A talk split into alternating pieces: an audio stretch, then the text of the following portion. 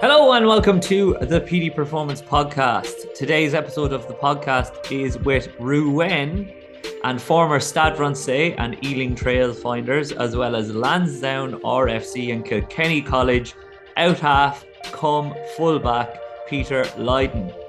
Peter is currently plying his trade over in France, playing with Rouen in Pro D2. Rouen have had an up and down start to the season with three wins and two losses so far. Peter is currently on his week off, so we had a conversation about how he feels the start to the season has gone and where there are areas of improvement.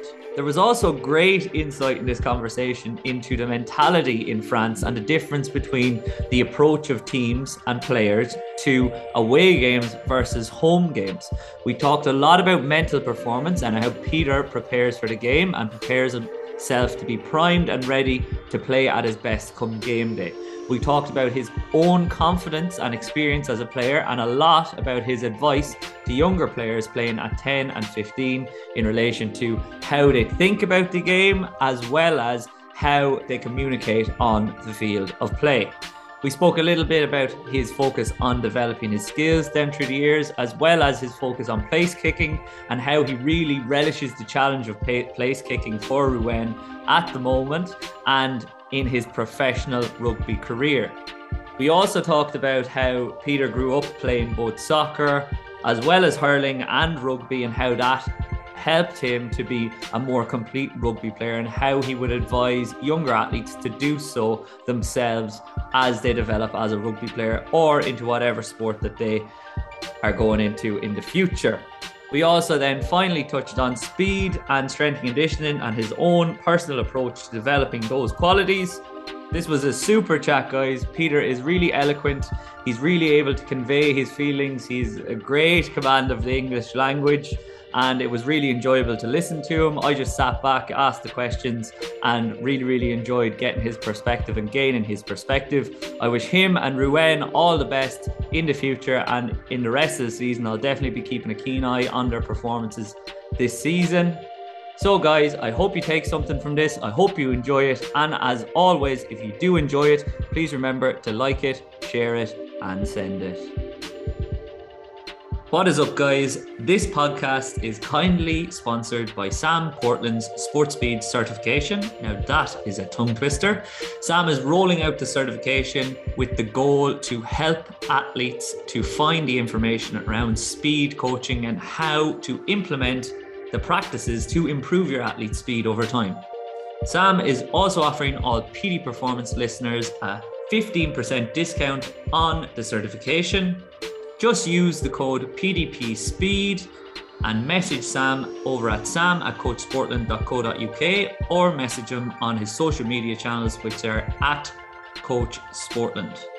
What you will get access to is all of the materials, videos, and guides and tools of how to make your athletes faster. Those are all available online. You will also get access to a free live event Sam is going all over the world, putting in live events and delivering presentations to a number of coaches. That is included, and you get 15% off the whole lot. As well as that, you'll get a one hour long coaching call with Sam four weeks after the event to follow up so that he can help you to implement the strategies with your athletes and perfect your speed coaching process.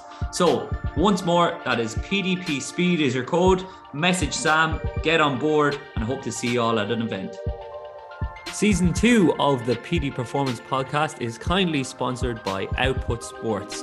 Output Sports make athlete testing and monitoring simple, portable, and efficient. Their single sensor tool enables the measurement of over 160 exercises spanning agility, speed, power, mobility, reactive strength, and much more. The tech is utilised by the FA, Leinster Rugby, Limerick Hurling, and your very own Petey Performance, to name but a few, but also gyms, clinics, and schools around the UK and Ireland, and they're now branching out into the States as well.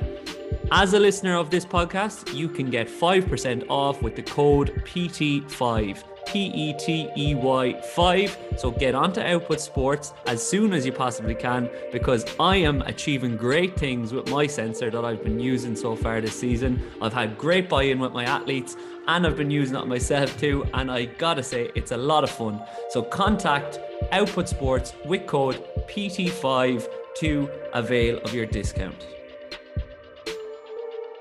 Peter, to Peter. Welcome to the Petey Performance Podcast. Great to have you on.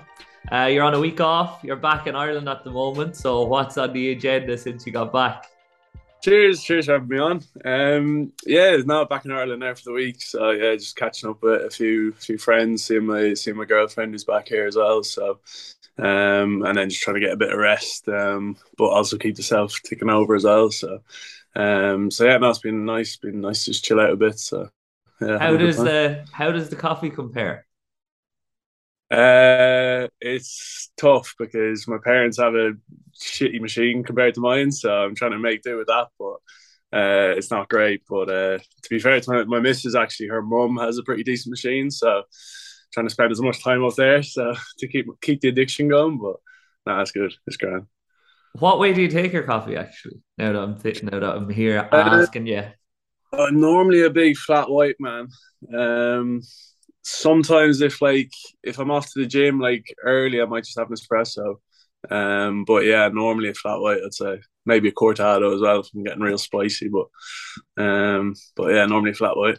And how are the barista skills coming on? Are the are the lads uh, in Rouen? Are they tasking you with that in the in the uh, change room? They're good. They're good. I, I really enjoy it. Like I'm literally like fully addicted to it. Um. So yeah, no, it's good. Um.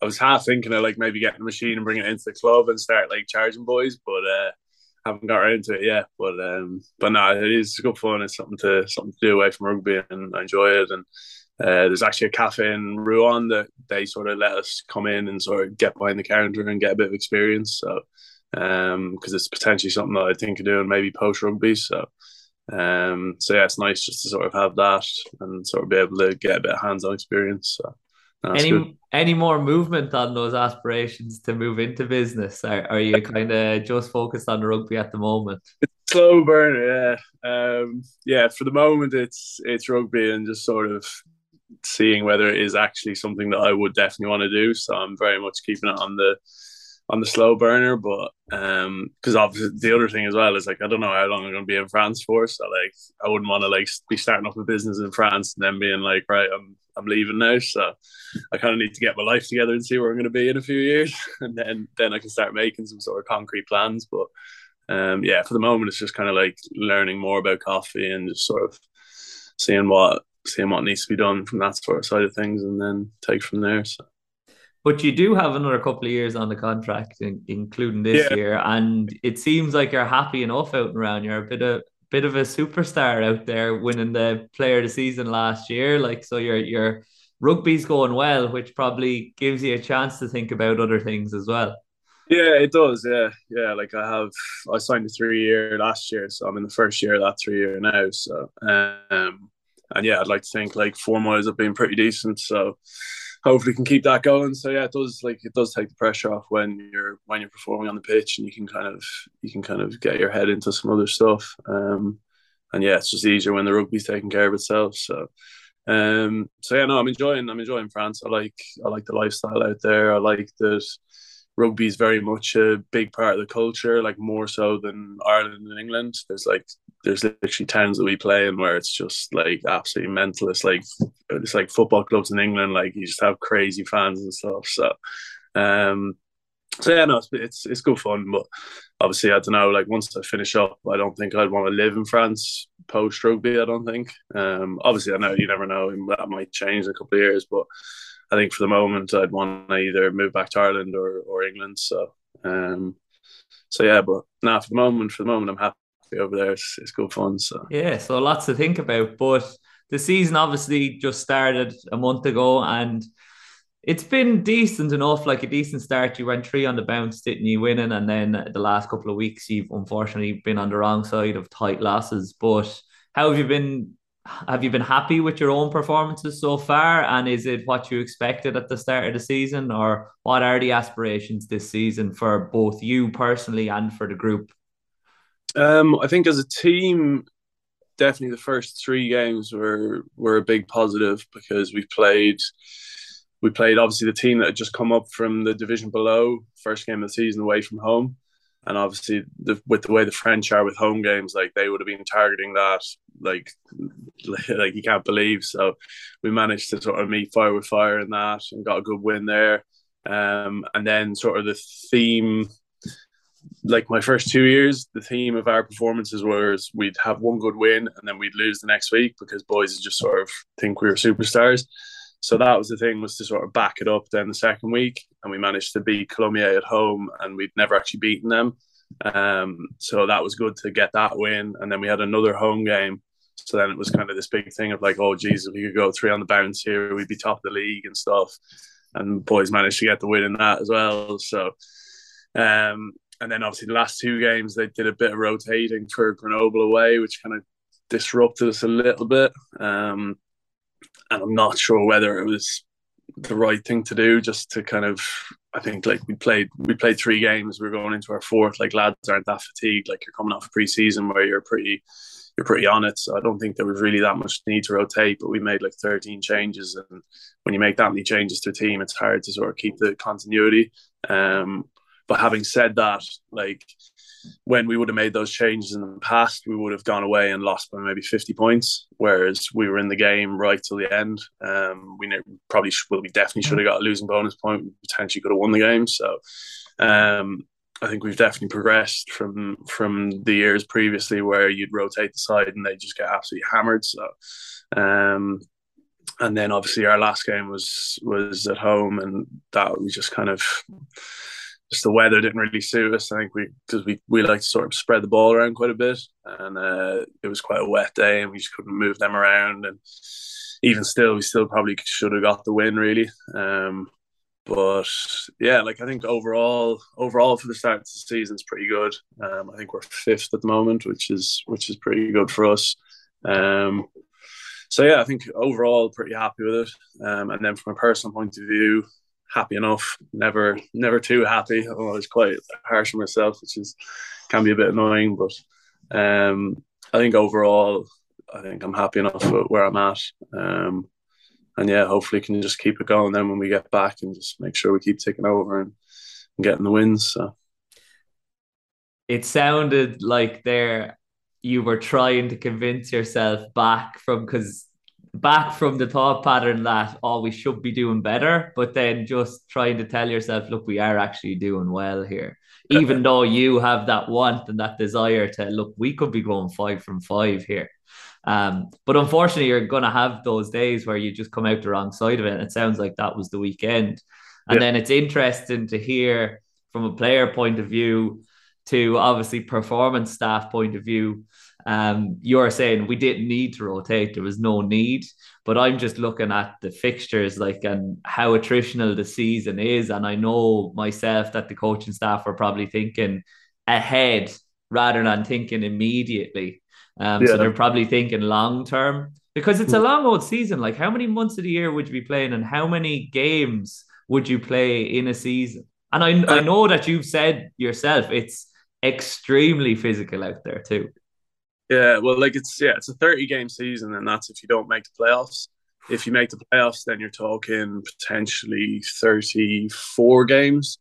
Um, and yeah, like it is like there's some big old boys in this league. Like like we were playing against the winger the other day. It was like six five and like 116 kilos. So. um so yeah there's some big lads there's some big lads kicking about so yeah like it is it is a very attritional league but i just think that like obviously I'm not a performance, uh, yeah. performance coach or whatever, so I don't look too much into that. But I just think that like this early in the season to make that many changes, I just think yeah more bad than good. Like I think I, I completely understand where you're coming from, but I also understand where they're coming from as well. Yeah. And if I you had got over the line as well, then it'd be yeah. a completely different perspective.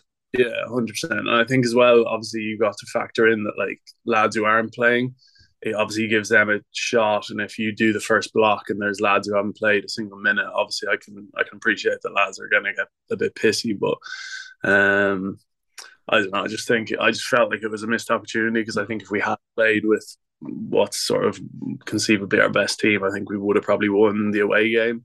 Um, and so the away like, games are huge, as you've just said yeah. there. Like a win away from home, it's just it's massive over there. Like it's like a, it's almost like a double win. Like um, so yeah, it was just it was just a shame with that. But um, I think if I step back and look at the sort of bigger yeah. picture, I can't see why they did it. So it's kind of like yeah, fair enough. So.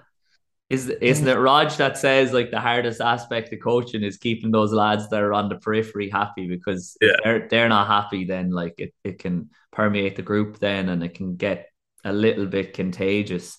Um, yeah. So that is the hardest part, and and they want to feature and they want to be they want to feel as though they have an opportunity to mm. get into the team, and they want to feel as though they are they're at least being able to contribute a, a, little bit or as much as they possibly can, and and that's the hardest piece of it. But it's interesting from hearing you speak about the French league there, and obviously how some games in your head are more important than others, especially like you have to win your home games. Do you find that mental performance or getting yourself to the same mental space is something that may be missed sometimes over there because there are so many different factors playing into each game. Like you might have to travel on the bus for hours to get to these away yeah. games. So it's hard to get yourself in the same frame of mind for that game as it would be to say a game down the road where you're only going a half an hour and you're turning out at your own home field in front of your home fans. Yeah, like it's that it's it's funny you say that because yeah, like mentally, like it is pulls apart. Like you play at home and the sort of atmosphere in the changing room, like before the game, is just like deadly serious. You can hear a pin drop. Lads are just like have their headphones in, not much talking, like load of nervous energy. Whereas like away games, it's just completely different. Like lads are sort of chatting, having a laugh about what they did in the train yesterday, who won cards on the train up, or like different stuff. Like it's just completely different. And then like even the team talk, it's like right lads first 10 first 15 like we need to come out of the blocks and like be on it and stuff to give us a chance to then be in the game. Whereas like when you play at home, it's just like we've got to go for 80 minutes. Whereas when it's away, it's like, right, let's try and do a bit for like 10, 15, see where we are. If the home team aren't quite on it, then we can kind of build into the game from there. But it's not like it's not just the same home and away where like it's like, right, we're gonna give our 100% all. This is our game plan. We're going to stick to it. We're going to do X, Y, Z to get a win. It's very much kind of let's see how the home team are. If they're not quite on it, then we might be able to capitalize on it. But if not, then sure, look, we're away from home. We'll try stick in the fight. And sure, if we lose by 15 20, we lose by 15 20. So, yeah, like when I think when you first come over as a foreigner to France, like it takes ages to get your head around it. I think luckily now I'm so used to it that I kind of you can kind of get your head around it a bit more and it doesn't frustrate you as much as it used to but like I remember even this year like we had a we had a kind of like a culture meeting um talking about like our aspirations for the season and what mm-hmm. kind of team we want to be viewed as and all this kind of stuff and uh a lad's one of the French lads put up his hand and he's like oh like we just we need to be unbeaten at home and I just kind of turned to one of the lads. I was like, why? Like, why is it all this like at home stuff? And then somebody else put up their hand and was like, oh, we need to be a team that like um that yeah are unbeaten at home and and we give it a good shot away from home. And I just, I, I just started getting pissed off. And I just put my hand. I was like, "Here, lads, like if you're, if you're literally openly accepting losing, then what's the point? Like, why are we here? Like, what's like, we might as well just be like, right, sure, look, we're just gonna sack off all our away games. We'll just play 15 games at home, hopefully win them all, give ourselves 15 games to to not get relegated. Like, why are we bothering going to the away games? Just leave them, because like, it's just that attitude of just like see what happens. Like, give it a crack. But sure, like if we lose, it's not the end of the world. And then as well, by doing that, you then they then build the pressure up for home games so much that then when you do inevitably lose a home game, it's like the end of the world. It's like a funeral. Like people are going around not looking at each other. Like the president will come in and like bollock people out of it. And like there'll be no like after match function. Like you'll be getting shitty food handed to you. Like just like even the dinner people won't look at you, and it's like like we might have lost the game at home by one point and we played unbelievably well and we just lost to a really good side and they'll treat it so badly like that. And it's just, oh, you just can't get your head around it. It's bizarre. It sounds like it's very put uh, away from home. Like it's just like whatever will be, will be. Like, yeah. and, and then at home, it's like completely outcome focused. Like it's very hard to focus on the performance because you're so focused, ultra focused on the score line. Um, so then my question off the back of that is obviously you're having to deal with that within the squad and bring your own kind of perspective to it, which you've just touched on there in, in telling the lads like, what is this about? Why are we having this? It's not acceptable. Do you have any strategies that you use yourself to kind of zone that out when you do go away from home to try and get yourself in the same frame of mind that you can perform as well as you do at home? Um, yeah, like I think the way I've always kind of like prepared for games has been quite sort of closed off to the outside squad. Like I'd always just kind of be in my own little little world, not too fussed about other people. I've kind of I've tried to kind of as I've got older, I've tried to be a bit more of like a leader and realizing that I need to kind of help out younger guys. Um, and that's something that's a conversation I've had with the coaches where they just kind of wanted me to be a bit more sort of like because of the role I have in the team and that I'm getting older and lads are sort of looking up to me that I need to sort of display that kind of like leadership roles and be like, right, lads, come on, this is what we're doing. We're getting ready for the game, blah, blah, blah, blah, blah. So, um, so I'm trying to be a bit more kind of open in that kind of way. But, um, it is hard. Like it is, it is tough for for some away games where like lads are just sort of messing around and you can just tell they're not quite on it. Um, but I think like I think from my point of view, I just I wouldn't I can't like if I go out on a pitch and I don't give it my all, when mm. I finish the game, I just feel like a dickhead. Like I just feel like I'm I'm a bit of a prick. Like I've just let down like the team, people who are watching, like my parents were watching at home, or like my girlfriend or whatever. Like I just feel like a bit of a fraud. Like so, you just kind of, I think that's the kind of driving force for me is that like if you finish a game and you know that you potentially didn't run as fast as you could when somebody was running back, or like you didn't get set, or you didn't see an opportunity because of not being quite there mentally. Like that's the worst feeling in the world. Like it doesn't like you can accept if some big massive lad runs over the top of you, or like you've a kick to win it and you hit it well, but you just it misses. Like that that shit happens. Like that's not that's not a kind of a mental prep thing, but just like in terms of effort, like you just you can never be getting questioned about your effort. If you're if you're a professional athlete, you're getting paid to do it. Like it's that's just your your bread and butter. Like you have to do it. You have to bring that to the table. And I think it's just it, yeah, it's just very bizarre when you see when you see lads just not getting up for a game because it's in a different part of the part of the country. It's not in your stadium. It's just like what like what are you doing? So um I think it is something that I've tried to kind of like I said, be a bit more openly expressive of like how I prepare for games and how some of the other foreigners prepare for games. So I'll kind of speak to them and kind of be like, right, lads, let's really try and make sure that we're almost overly like expressive for this away game because boys aren't at it. Like you can kind of tell, like after the warm up or whatever, you can kind of tell where lads are at. So um, like even an example this year, like we played, like I said, we played Massy, who are the team that came up from the division below first game of the season. And like first 20 minutes, like we blew them out the water. Like they were no offense to them, they were pretty shit. Like they just weren't at the at the level. Like and uh, I think we were maybe 23 points to nil up after like 20 minutes. And uh, then we've had like a lull before half time, giving them like two soft scores, got a yellow card then start the second half, we were like, right, just keep discipline. We end up getting two more yellow cards. We're down to like 12 players. Um, and they've scored a couple more tries. And then the game for a little bit was like teetering, like a little, like I think we were maybe up by like 10 points, but like if they got the next score, they would have been well back in it.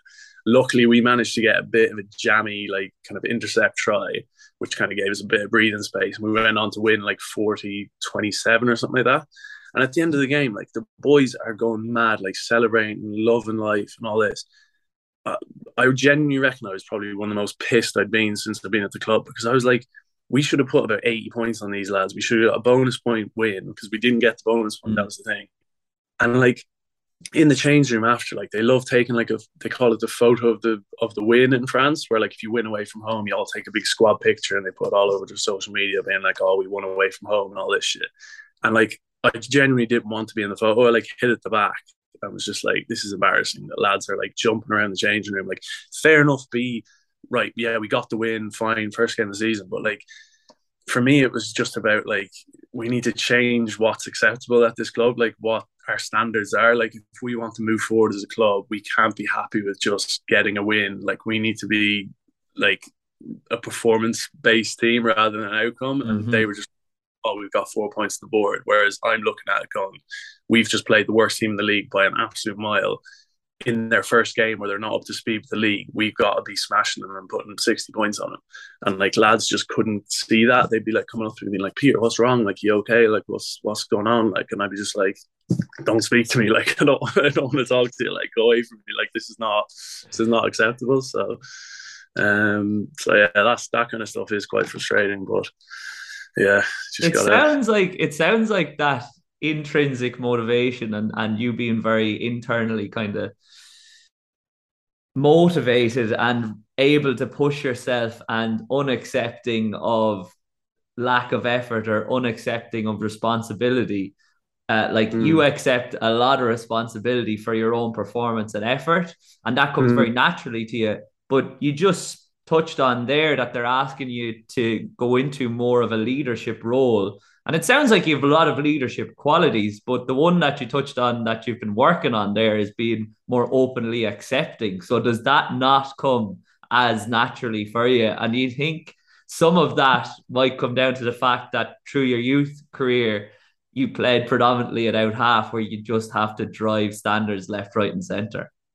Yeah, like I, I do think that is one thing that I'm not very good at is like accepting that people potentially like don't operate the same way that I do. They don't think about the game the same way. They don't think about life. Like eh, obviously everyone thinks differently, but yeah, I think like that is something that I've had to kind of try to get. I think I'm still in the process of doing it. I don't think I'm by any way there yet, but yeah, just in terms of realizing how different lads respond to different ways of speaking to them. Like different lads have different goals in their rugby career, what they want, um, different metrics of how they judge their own performance and stuff. Um, but yeah, I think like in terms of the effort thing, I think like when I was I was at Ealing Trailfinders and like their the whole sort of mantra there was just that we would be the most hardworking team and like I know a lot of teams do say that, and it's kind of like, oh yeah, we'll be the fittest in the league, we'll be the most hard working, but like they actually put that into practice. Like all our games, like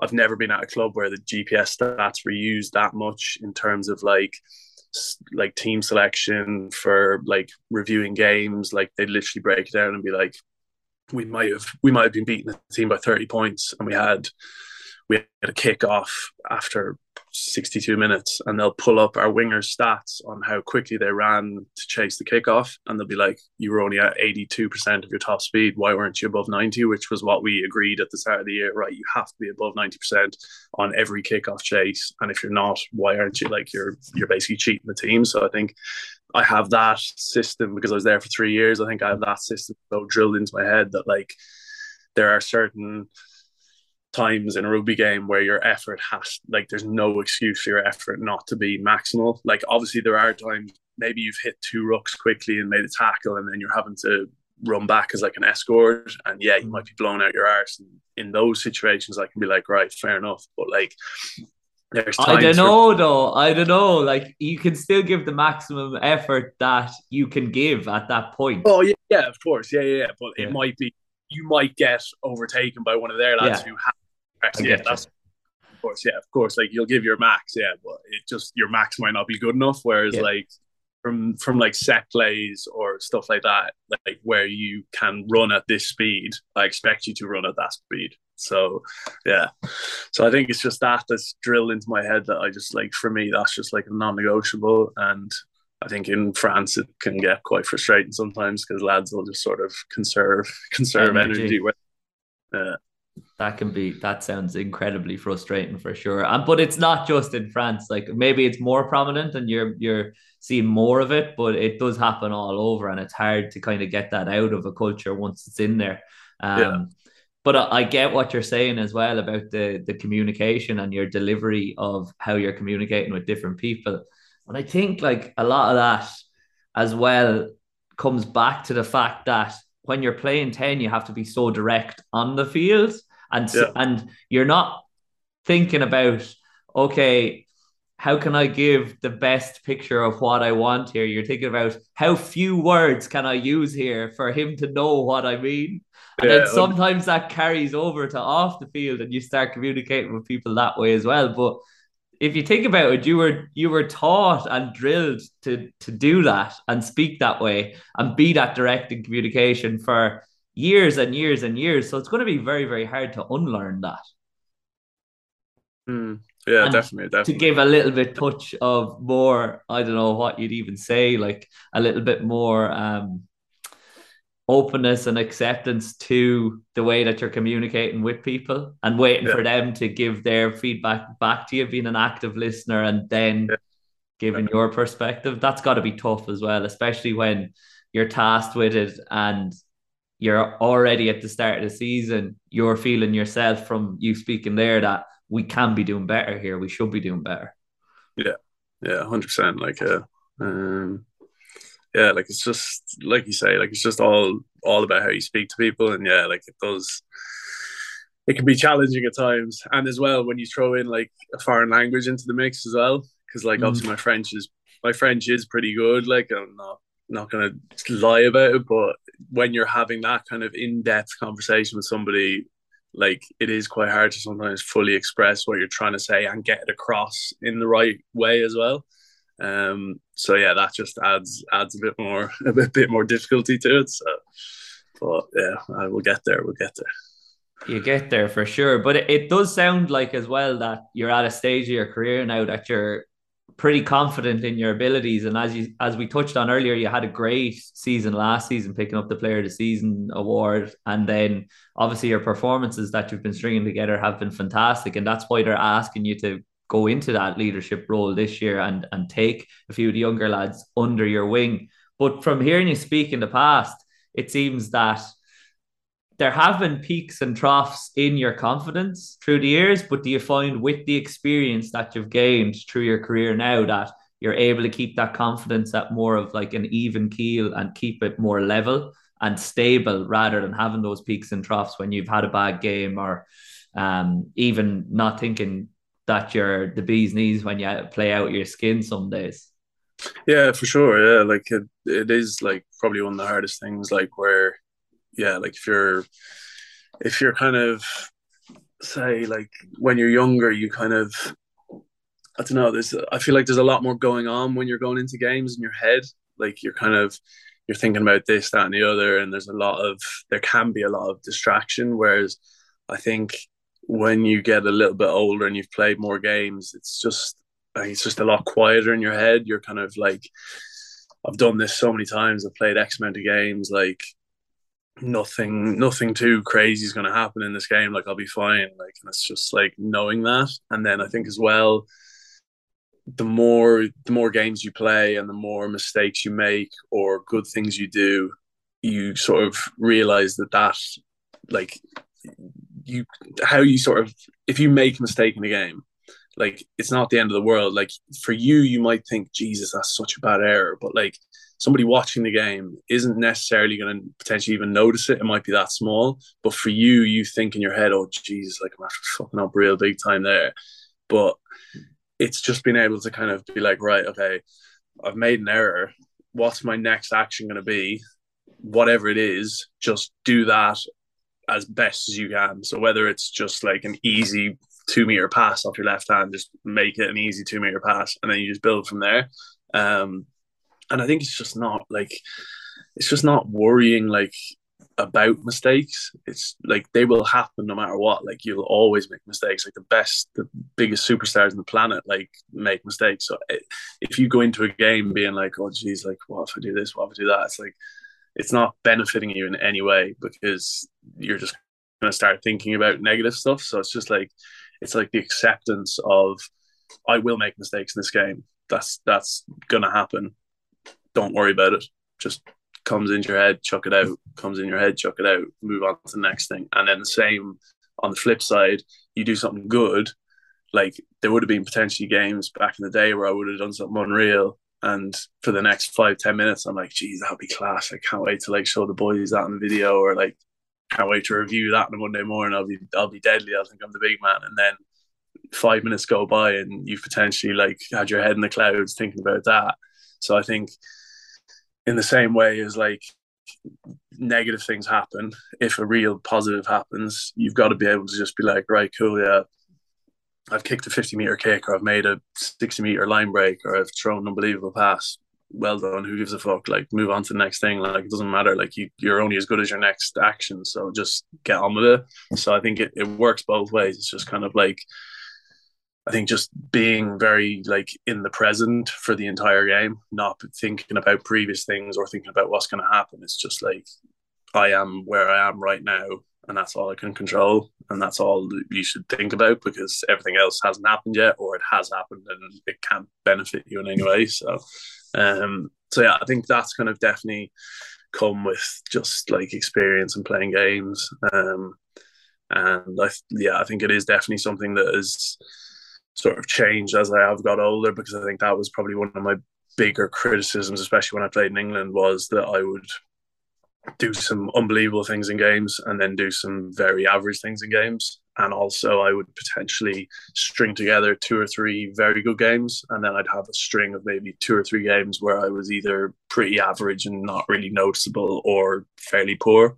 And I think that was kind of the criticism. Whereas I think, sort of, since I've been back in France, I think I've managed to kind of always maintain a certain level that's acceptable and then go above that but never sort of dip below that. I think that's probably one of the one of the biggest sort of things that i've noticed in my own game over the last probably three to four years. Um so yeah it's just sort of something to keep keep tipping away on and um and yeah.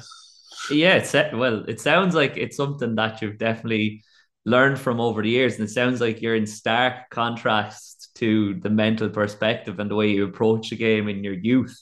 So mm.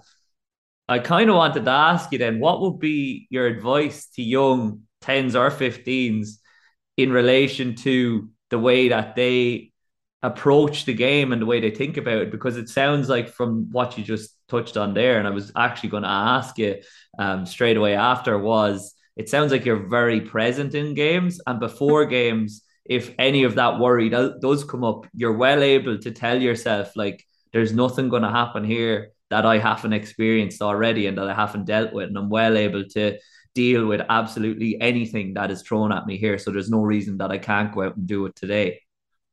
Yeah, well, I think uh, it's funny actually. I think another thing that's changed a lot since from when I was younger was um, I would use music before games quite a lot. Like I'd just have headphones in and I'd just be off in my own little world.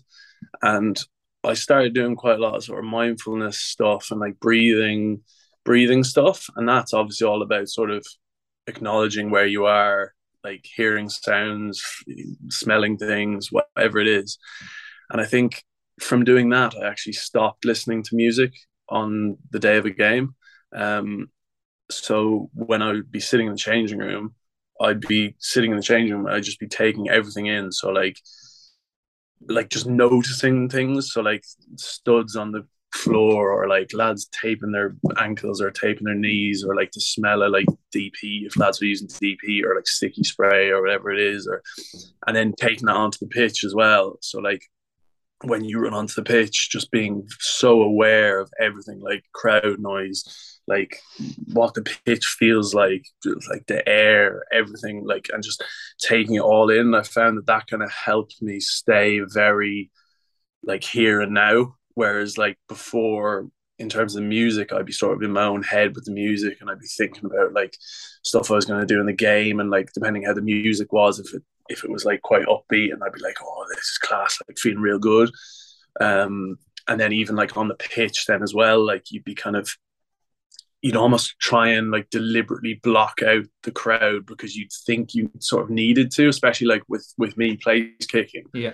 Like when I was younger, I'd be kind of like, oh, the crowd are watching me, right? Just block it out, just go into my own technique. Whereas now I'm like the complete opposite. Now I'm like there'd be times I'd be potentially kicking and I can like I can hear specific things people are saying and I'm like registering that. And like so uh, me as a younger guy, I'd have heard that and been like, why are you letting that get in your head? Whereas now I'm just like, if I'm setting up for a kick and I hear somebody say like, oh, you're fucking 15's a lanky string of piss or whatever, I'm just sort of like, okay, you said that, cool, right.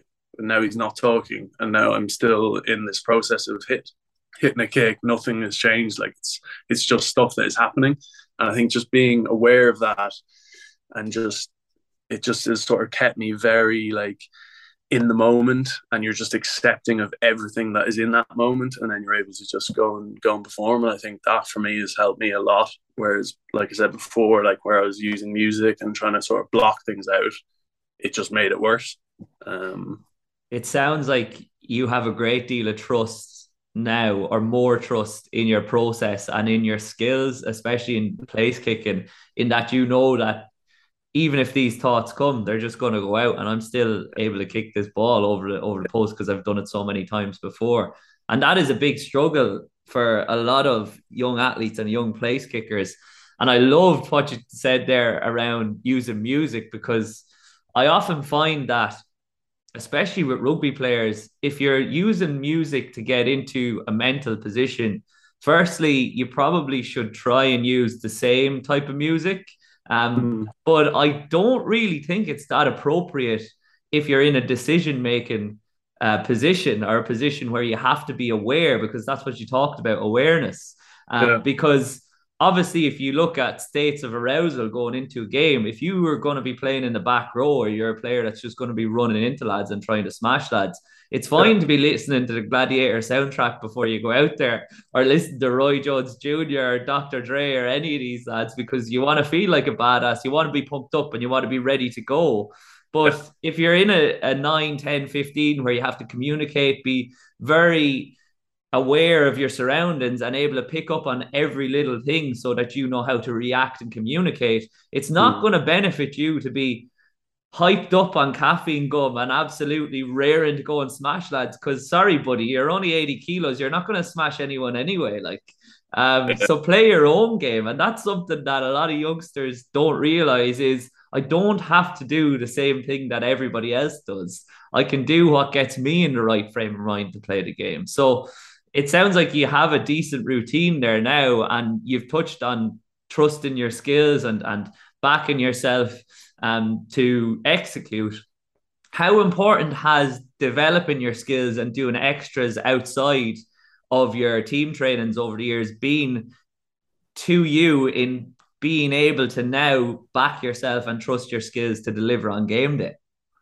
Oh, massive! Yeah, like especially like in terms of the kicking side of things, like that's something that I've done literally since like since I was walking pretty much. Like it's always been my main sort of selling point. Um, and like I'm at a stage now where like in terms of my technique and stuff, like it's so nailed I can literally do it with my eyes closed. Like so, I think I think that's something that yeah you've got to put the work in early. Um, and I think like the way I am now is like obviously I'm going I'm going on thirty this year, and like my sessions during the week, like in terms of the actual place kicks that I do that are actually in a rugby scenario in terms of like in locations that you potentially be hitting kicks like conversions or penalties.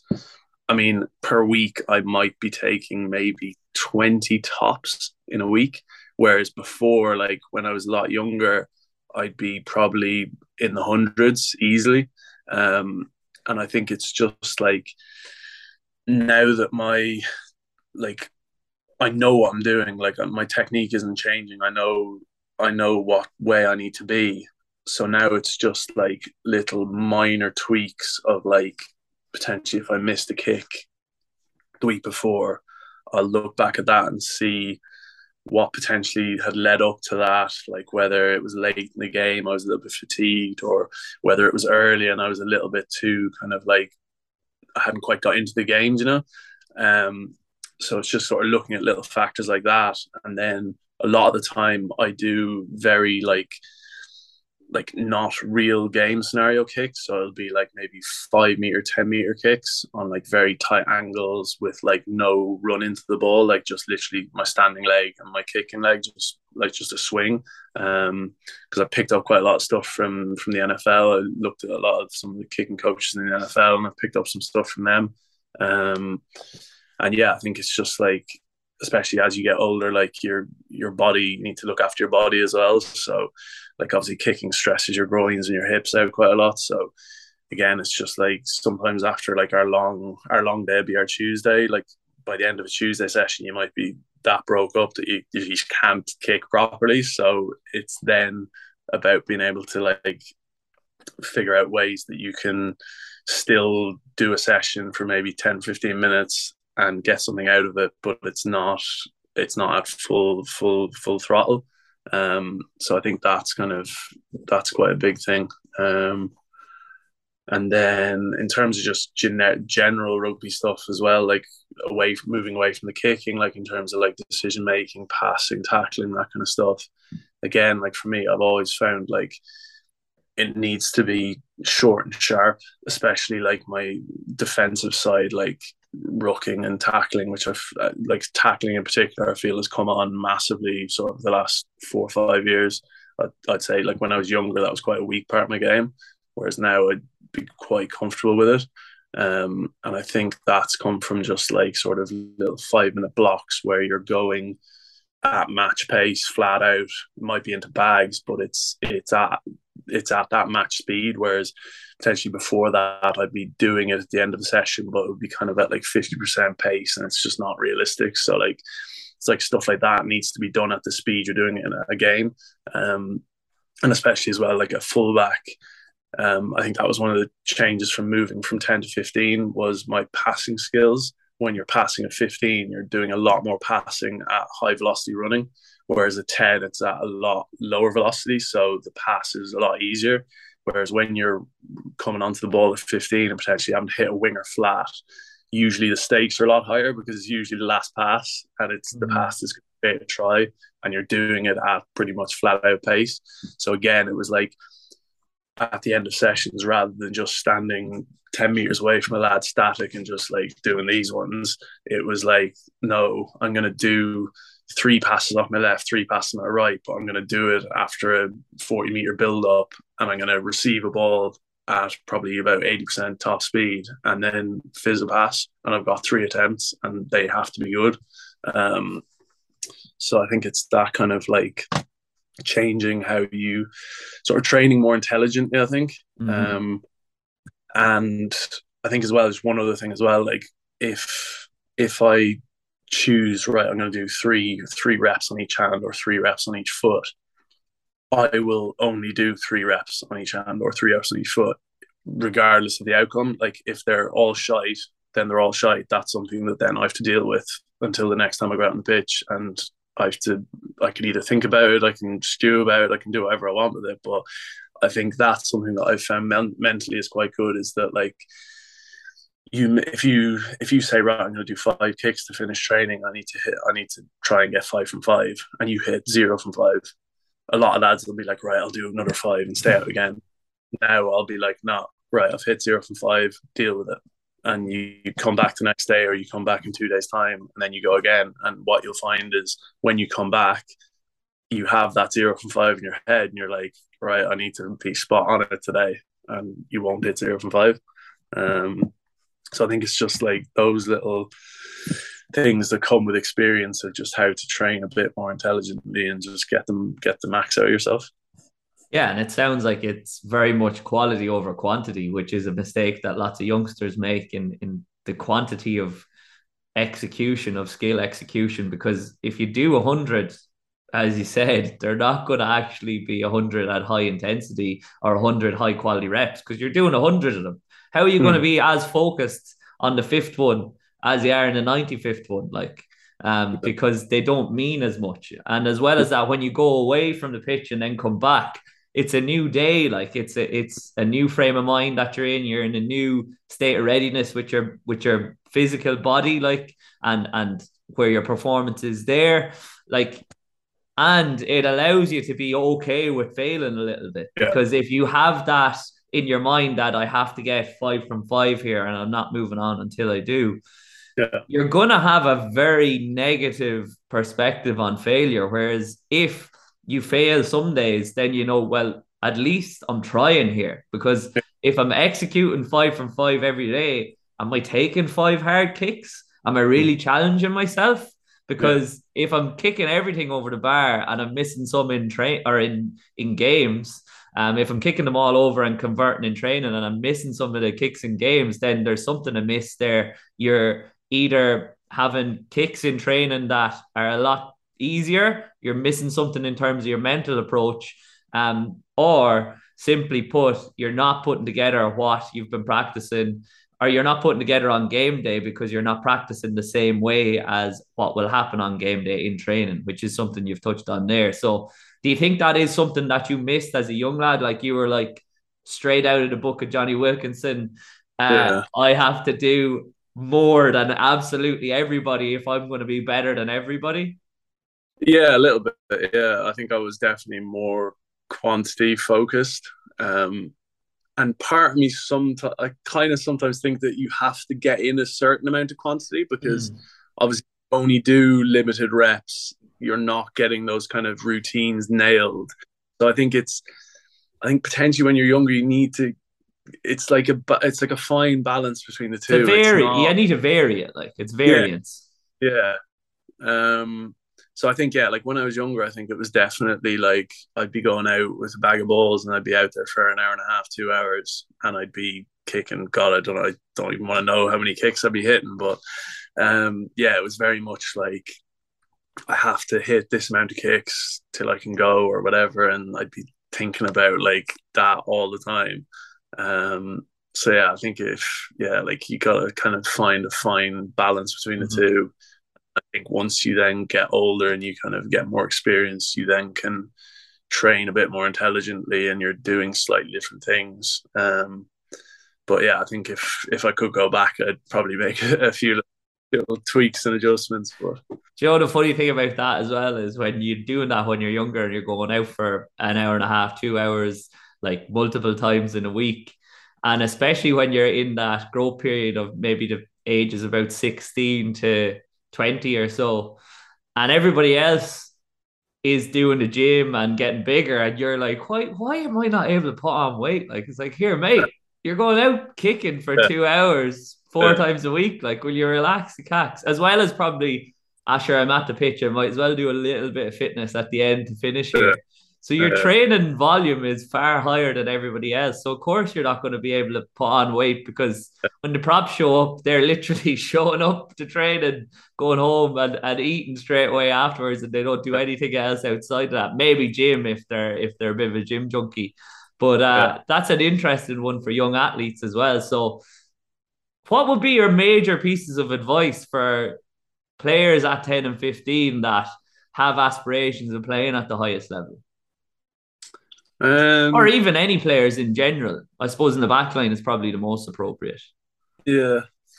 Um, I think probably in terms, I suppose if I speak from 10 and 15 point of view, I think one of the biggest things I find is like communication because as I almost feel like the 10 is like the 10 is the main communicator in attack in that he is like deciding where you play, how you play, where you're going to attack, this kind of stuff. Obviously, 15 can kind of have a bit of an influence on that, but not quite as much.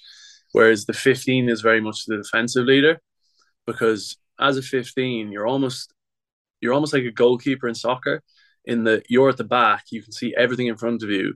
You can see how the other team is is attacking. And it's for me like people might view a 15 and be like oh sure they're they're out the back they're away from the front line they're not they're putting in any tackles and stuff. But you're almost like the general in terms of moving your troops where they need to go because mm-hmm. especially like if you're a, if you're a 15 who's played quite a bit at 10 i sometimes find I can just pick out the other the opposition's ten, and I just I almost watch him. Obviously, you got to keep an eye on the ball as well. You got to keep an eye on nines who are picking around the fringes. But if you just watch their ten, you can often see where they're going to be attacking before they do. So then you can kind of speak to your front line and get and you can stop lads overfolding or like you can potentially hold players back in the short side when you know they're going to bounce back and stuff. So I think in terms of for young lads, I think definitely the communication aspect um, when you're playing a 10 and 15 is just massive. And almost for 15, it's almost like doing like a running commentary during the game. Like I'll almost be talking to myself in the backfield, being like, right, 10's going this way, or nine is still there, the blind wings hanging out the back, they might be going back to blind side. And I'll just kind of be talking that. And then anytime I see something major, that's when I start shouting. And so obviously other people can hear me. But um, yeah, I think I think definitely the communication side of things. And then I think as well as just like when you're younger, I think we kind of touched on it earlier where like young lads sort of see somebody do something or they they watch like their idol do something and they're like, right, that's what I have to do. And I think that can be a good thing, but it can also be a terrible thing because that person you're getting inspiration off is not you. They don't think the same way as you. So you by all means try it, but you need to be able to try it and be like, hmm, this doesn't work for me. And you need to kind of get a very deep understanding of how you work as a person. And I think a lot of lads get caught up in trying to be like Johnny Sexton or Garry Ringrose or whoever. And they try and do that and then it doesn't work for them and then they get frustrated and they're like why isn't this working like fuck fuck fuck fuck fuck and then it's just like it builds up and up and up and then they just get lost so i think it's like it's tate i think it's like trying to get as big a net of learning as you can from a wide range of sports if you're talking like performance wise mm. and then just sort of try things try things in training try try like the way you go out to training, mental build up, whatever it is, like just try little bits and see what feels good and what doesn't. And then just as you get older, I think you'll kind of just fit into one way of doing things or one way of not doing things, and you'll kind of develop an understanding of yourself. Um, I think that would probably be one of the biggest bits of advice because I think that's something that I would have I would have used a lot when I was younger if I if I could have had that knowledge when I was younger, it would have helped me out a lot, and I probably would have got further at an earlier age. Um, because I think I was very much like like Jonny Wilkinson was my idol, and I just basically tried to be like Jonny Wilkinson, even though that wasn't particularly healthy and it wasn't the best mindset at all. It's not healthy so, at all, really, is it? Yeah. So I think it's like, but then there are there are aspects of yeah. his have benefited me as well. So I think it's just being able to like nitpick little bits from different athletes or different organizations or whatever, and then being able to sort of build it together. And then you portray it as this is me, this is what works for Peter Lydon. Whereas it's not good to be like, right, I have this from this person and this is what I am.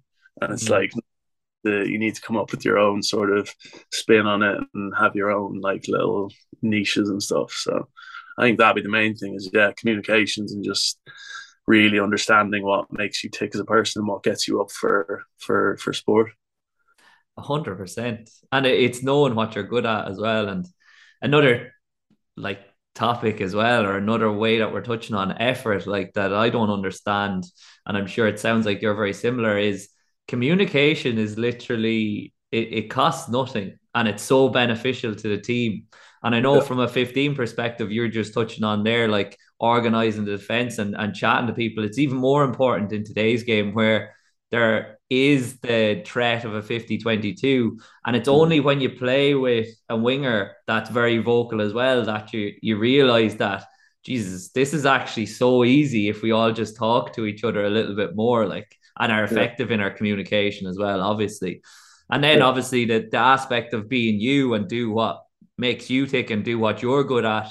You touched on their transferable skills, and it's interesting because you were quite a promising footballer in the day as well. And I think a lot of young athletes miss out because they're of this opinion because they're being told from all angles that you have to pick a sport now, you have to pick pick a sport now. So what do you think of early specialization and do you think that you gain anything from playing football up to a certain level and then deciding that rugby was the route to go? Um, I think yeah, I think like I think kids should try and play as much sport as they can. Like because if you have like if you take Ireland for example, if you're playing hurling, playing soccer, playing Gaelic, playing rugby, like you're dealing with a smaller ball in hurling, you're dealing with aerial skills, like that kind of stuff. Like you're only getting better. Like it's mm-hmm. it's making better all round sports person. So yeah, I'd be I definitely think that like play the most amount of sports as you can. Um, obviously, it does get to a point where certain sports will conflict with each other, whether that's calendar wise or whether it's mm. body composition wise. Because I think mm-hmm. that's kind of got to me was that I got to sort of 15, 16, um, which is when I first started playing like SCT rugby, like in school. And I was being told by rugby coaches that I needed to put on size. But then my soccer coaches were like, you're a left midfielder slash like sort of central attacking midfielder. Mm. We need you like pretty dynamic, agile, real quick. Like, and so that was kind of conflicting. So then it was then that I kind of needed to be like, right, like, which do I want to kind of pursue like full time, like, and put like all my eggs in that basket. And then once you do that, then you can still play your soccer, but you're not doing it to try and make a career out of it. So like I stayed playing soccer, but I was just a very I was a very big central midfielder. Like while I was playing, I'd been quite physical and stuff like that. But um you were yourself though as well. Yeah, yeah. Um but yeah, I think like I definitely think it's it's important for for kids to play as much sport as they can. Like I think the amount of like because I think even for me, like I played a lot of hurling when I was younger, and I think that's helped me a lot, like with my aerial skills in rugby, just being able to like know where a ball is landing, stuff like that.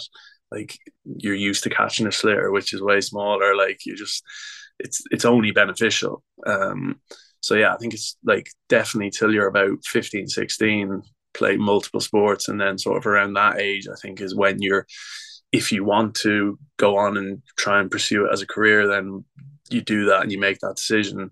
Um, but I think yeah, like I think you have to you have to put yourself out there and try try as many different sports as you can. Um, and I think from a rugby point of view, one thing that I wish I'd done is maybe done like a martial arts kind of um, sort of sport when I was younger, just because I think like grappling wise and stuff like that would have been would have been very beneficial. But um, I think yeah, definitely we just, miss out on that in Ireland, really, like because there's yeah. no wrestling culture, or now yeah. there probably is going to be more kids doing jujitsu and whatnot, um, mm. because MMA is becoming a big thing in the country. But I think we miss out on that aspect in, in comparison to in other countries, and yeah, maybe it benefits us to an extent as well. But uh, obviously, it, it's harder to get into the close quarters on a rugby field, and now when they're limiting the amount of minutes that you can do contact as well, it might be beneficial for younger athletes to go out and seek that in external sources yeah. because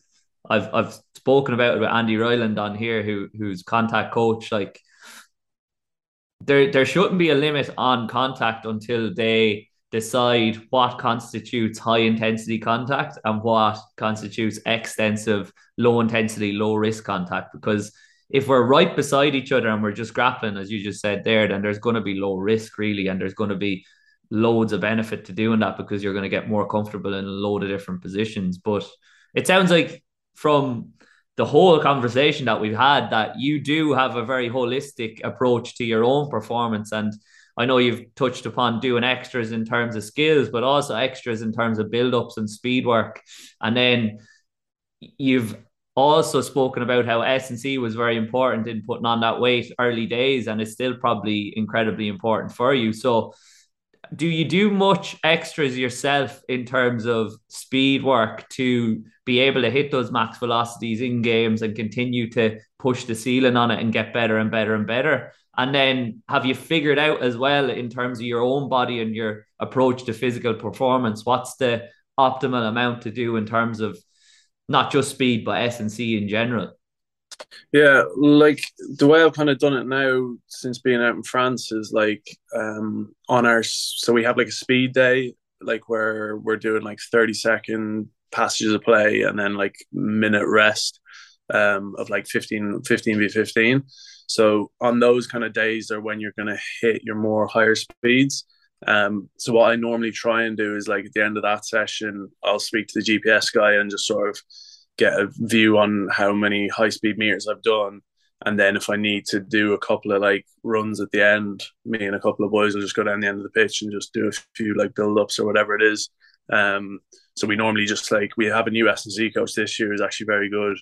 Um, so he'll normally just come down and take us based on what our stats are from the from the GPS. Um, and then yeah, it just gets you used to that those those high speed meters because yeah, like I mean, as you know yourself, like speed, you need to be working on it the whole time. Um, so yeah, I do a lot of that. Um, and then in terms of gym stuff, uh, recently I've actually been doing a lot of. Um, I, I, I suffered quite a lot from cramp in my career, um, and we I actually played with a Kiwi guy last year, um, and he was sort of saying that he he had the same thing, like sort of hamstrings and calves, and what he found was doing a lot of like um, strength, like specific strength work on your hamstrings and calves was helping him a lot with his cramp.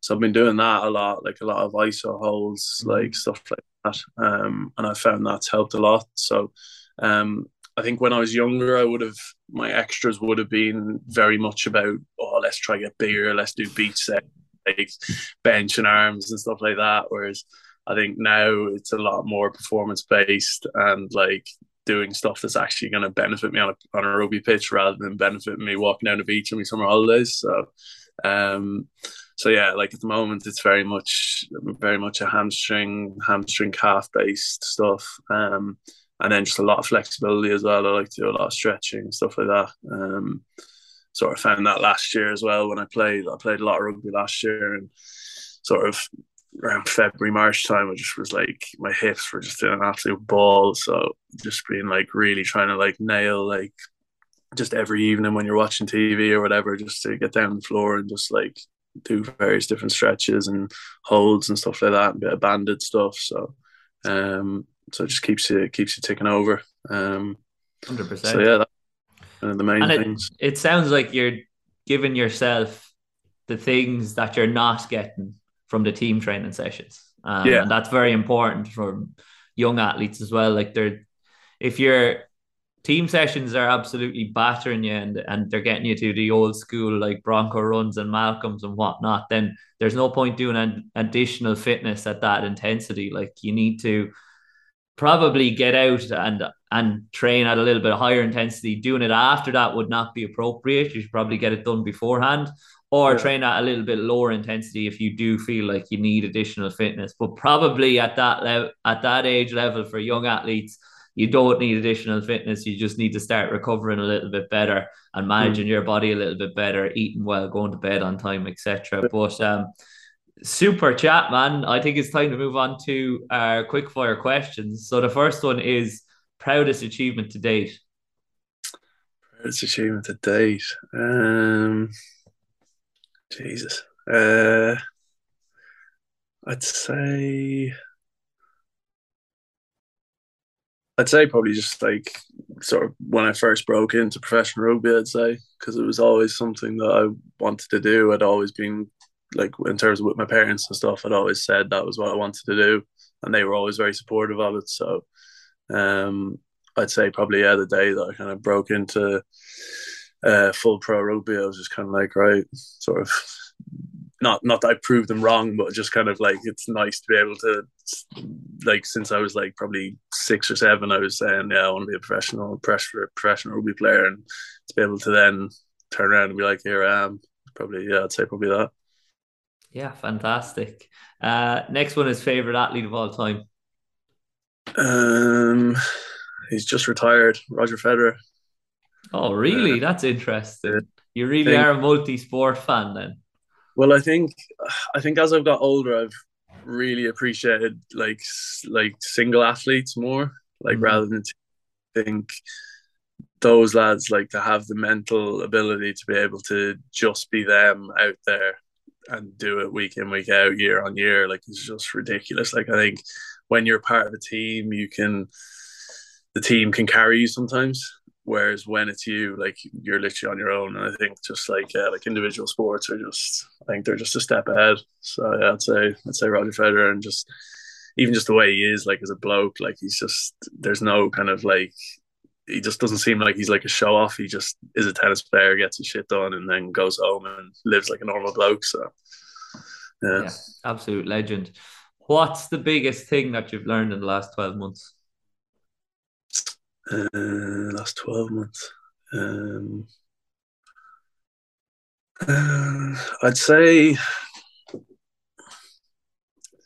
I'd say just mentally because I played I played a hell of a lot of rugby in the last twelve months, um, and I think just mentally dealing with that, um, and as well just like with stuff that happened last year at our club, um, with our ten our ten killing himself. I think just I think the mental side of that, um, and dealing with kind of the pressures of rugby when you're playing week in week out and not really able to get any rest because you have to play kind of um, I'd say probably uh, just doing a lot of mindfulness stuff and yeah like relaxation stuff in the evening I think that's probably probably it, kind of looking after my mental side a lot more and obviously there's more of a personal focus there on yourself but has there been more conversations, open conversations amongst players and teammates and whatnot around mental health and how you, you guys are feeling and stuff? Has that been a focus point for you guys?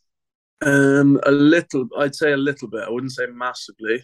Um, I'd say a little bit. I think it's probably it's probably made me more vocal with my friends, like not in okay. rugby.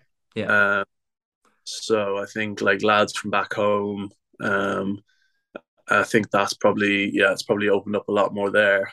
Um, in terms of lads at rugby, a little bit, but again, it's quite like when you're playing in France, like there's quite a lot of cliques, and so mm-hmm. it's everyone together. So I'd say a little bit with a couple of the foreign lads that I'd hang around with quite a bit over there. Mm-hmm. So like two or three other lads, but other than that, not massively. Um, but yeah, I would have said like. But within those groups, it probably is happening. Is the yeah, thing as well yeah. within those cliques yeah, yeah, which is good. So then, to move on to the final one, what would you tell your eighteen-year-old self? Um, I would say find find your own way. Um, just don't be too worried about other people. Um, just focus on yourself and sort of gather as much knowledge as you can and then mold it to who you are as a person and what makes you tick and don't be kind of thinking oh i need to do this because this person does it or this coach might like me more if i do this just very much just find out what works for you mold it to how you are as a person and then just put it into action and and don't worry too much about it huge messages in there for loads of young athletes at any level in any sport. So, Peter, thanks a million for coming on. Enjoy the rest of your time in Ireland and best of luck with the rest of the season. Hopefully, you can get back to winning ways in the next weekend you're out. Cheers, mate. Appreciate that.